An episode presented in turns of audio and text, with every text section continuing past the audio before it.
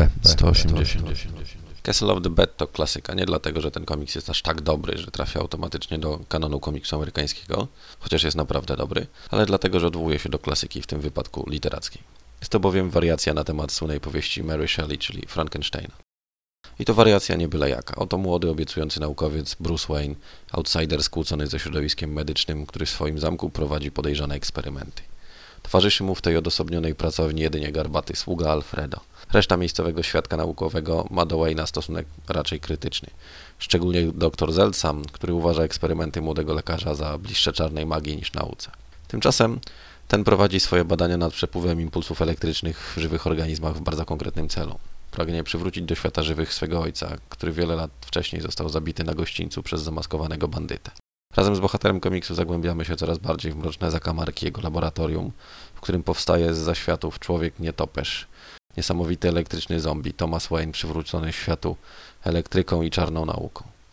Jego wizerunek stworzony w tym komiksie to czytelny hołd dla postaci potwora stworzonego przez Frankensteina w filmie z 1931 roku.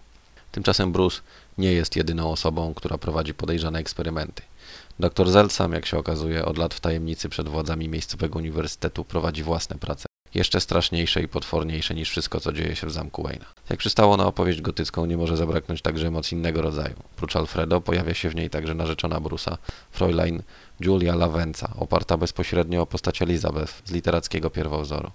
Nie zabrakło także dzielnego stróża prawa Bürgermeister Gordon, pierwotnie gotów poprowadzić nagonkę z pochodniami, aby położyć kres wynaturzeniom, orientuje się, kto tak naprawdę dopuszcza się tu niegodziwości i po czyjej stronie powinna stanąć sprawiedliwość.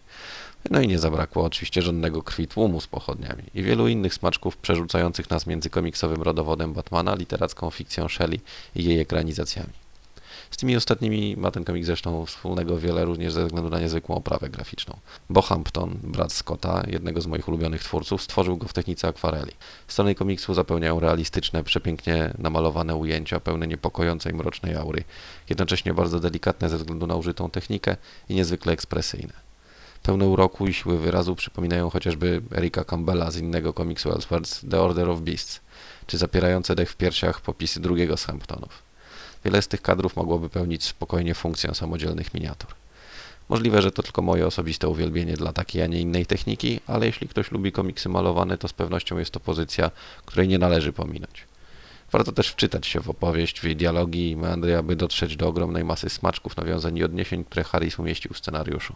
Z pewnością jest to jeden z może mniej znanych, ale na pewno ciekawszych albumów z alternatywnych wizji człowieka nietoperza.